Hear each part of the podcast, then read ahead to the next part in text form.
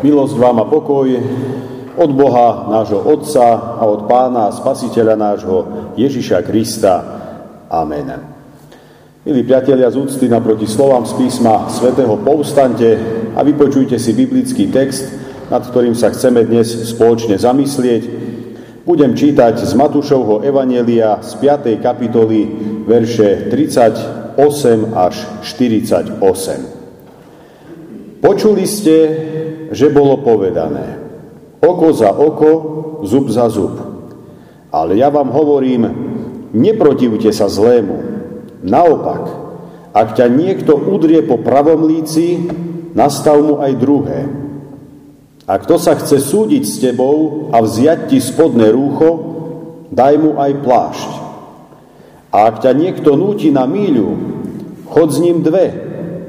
Kto ťa prosí, tomu daj a neodvracaj sa od toho, kto si chce požičať od teba. Počuli ste, že bolo povedané, milovať budeš svojho blížneho a nenávidieť svojho nepriateľa. Ale ja vám hovorím, milujte svojich nepriateľov. Dobrorečte tým, ktorí vás preklínajú. Čínte dobre tým, ktorí vás nenávidia. A modlite sa za tých, ktorí vás prenasledujú a vám sa protivia aby ste boli synmi svojho Otca, ktorý je v nebesiach. Veď On dáva vychádzať slnku na zlých, aj na dobrých a zosiela dážď na spravodlivých, aj na nespravodlivých. Lebo ak milujete tých, ktorí vás milujú, aká vám za to odmena? Či nerobia to isté aj colníci?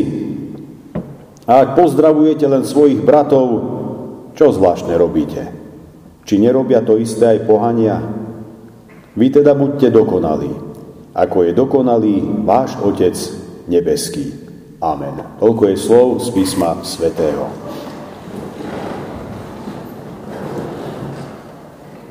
Milé sestry, drahí bratia v pánovi, Božie slovo v sebe ukrýva v skutku obrovskú silu.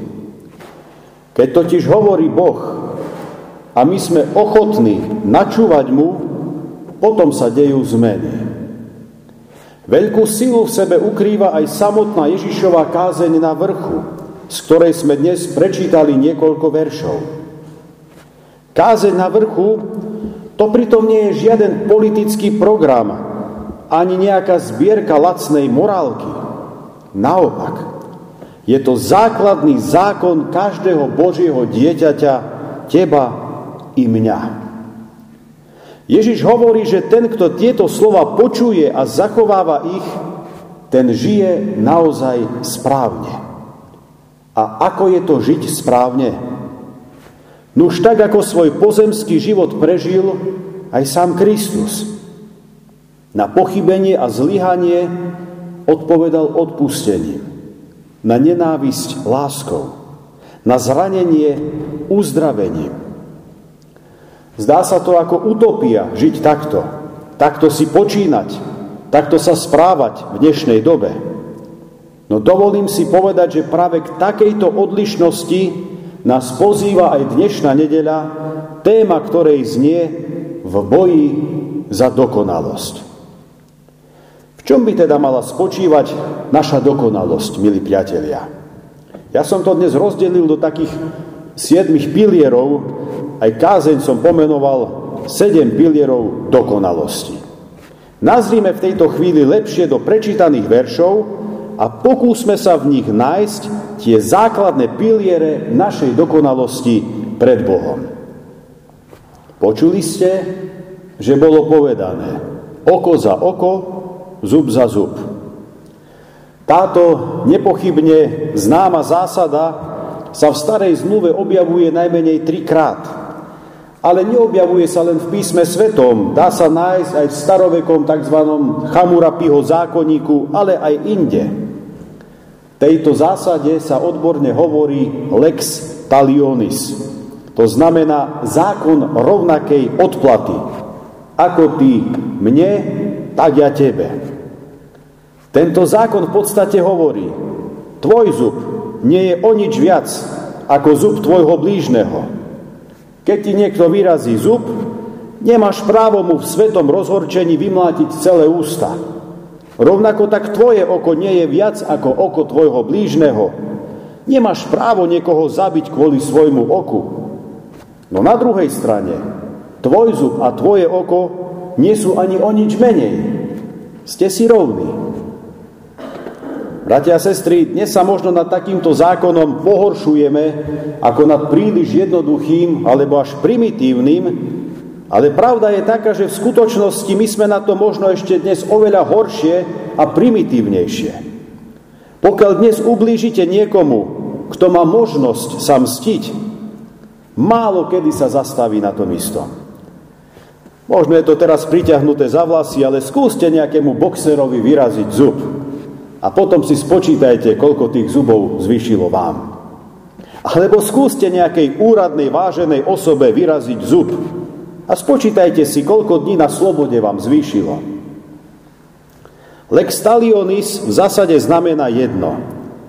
Ako ľudia jednajú so mnou, tak budem jednať aj ja s nimi.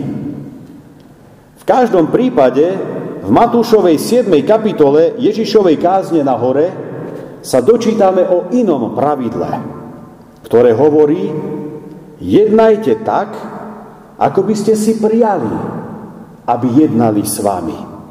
Teda nie podľa toho, ako s vami jednajú, ale ako by ste si prijali, aby s vami jednali. A takto začnete jednať aj vy sami. Drahí priatelia, dovolím si povedať, že tu teda máme prvý pilier dokonalosti.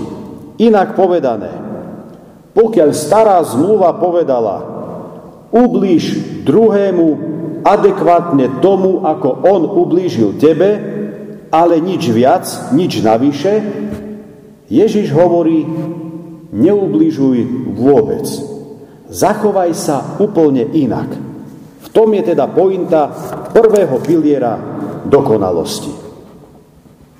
Ale ja vám hovorím, neprotivte sa zlému.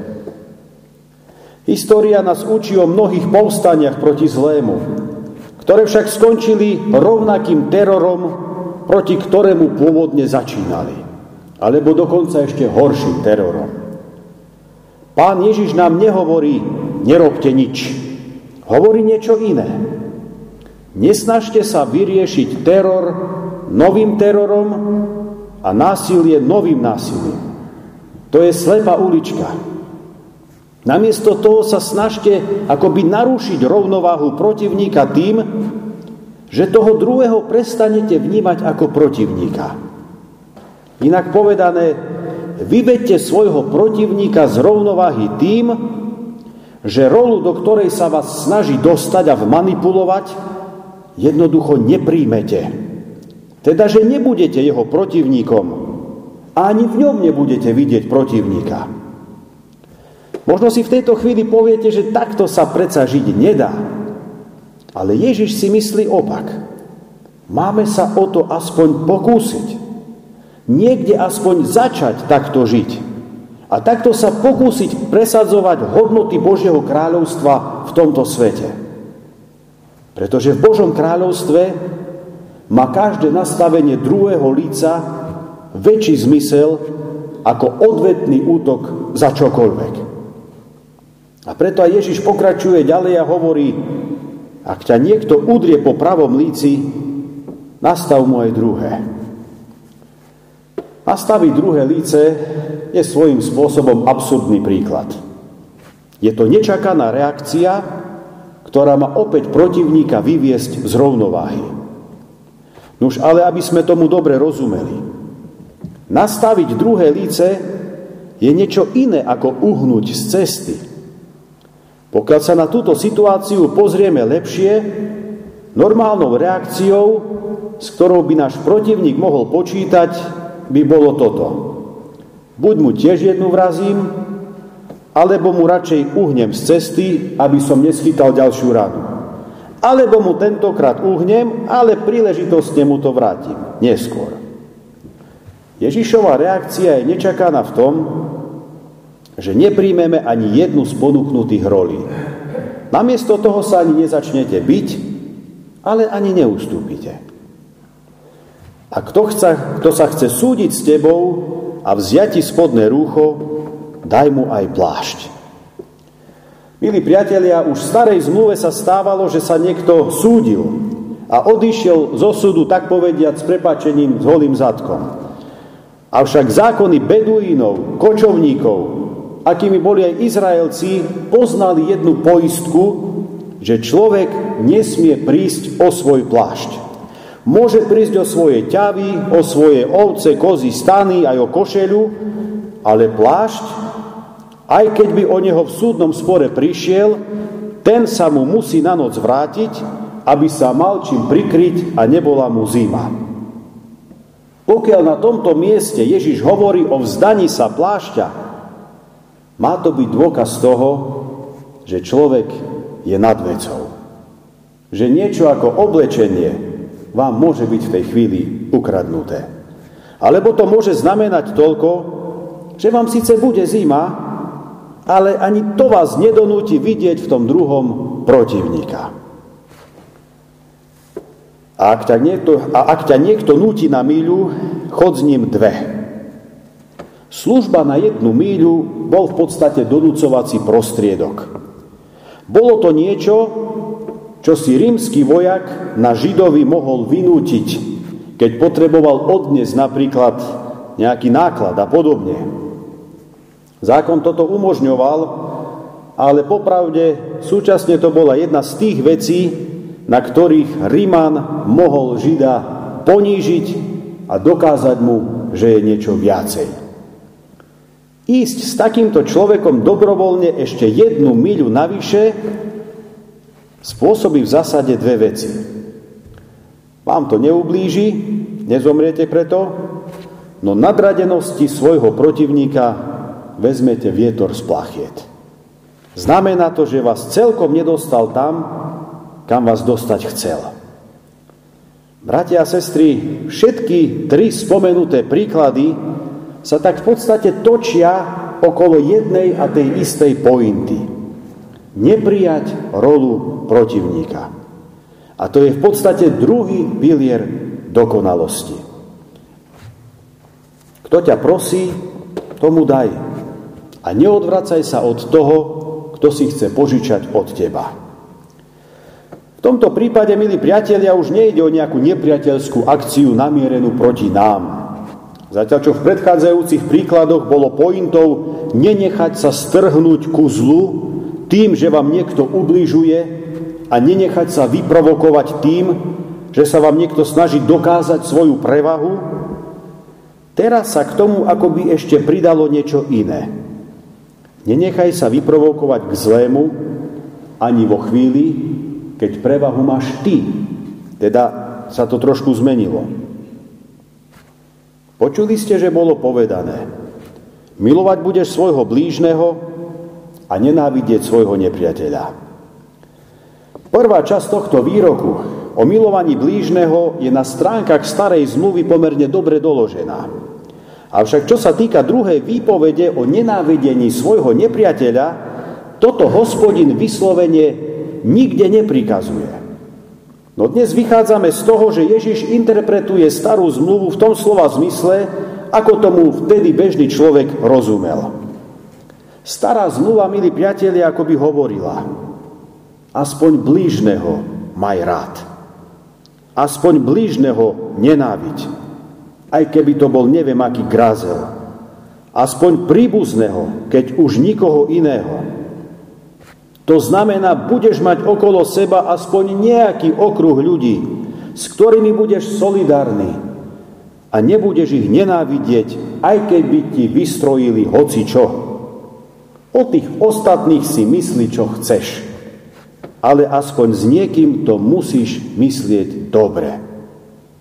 Dovolím si povedať, že toto je tretí pilier dokonalosti, ku ktorej nás Kristus Pán i dnes pozýva.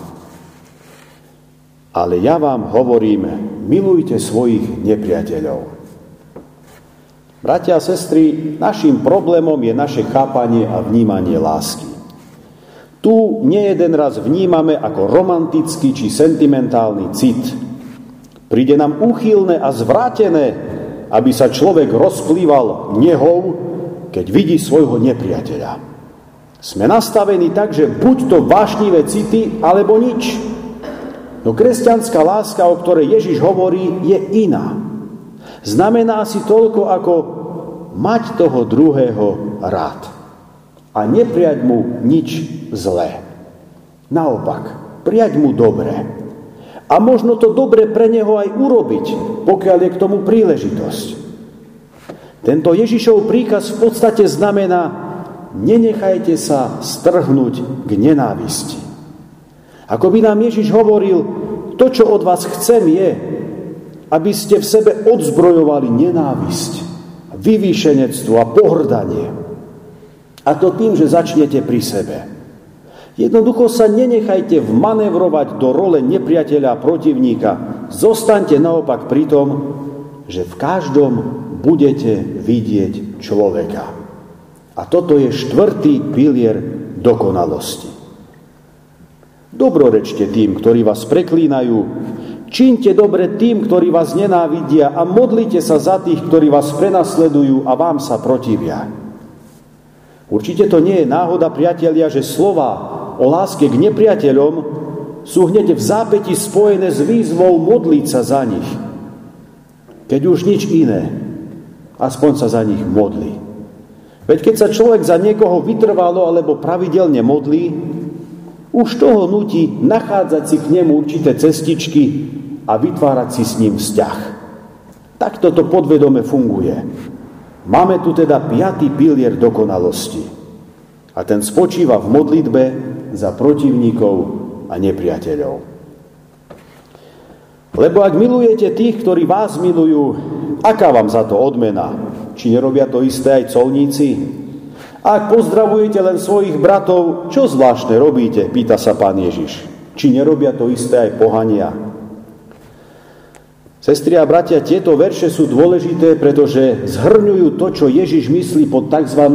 väčšou spravodlivosťou.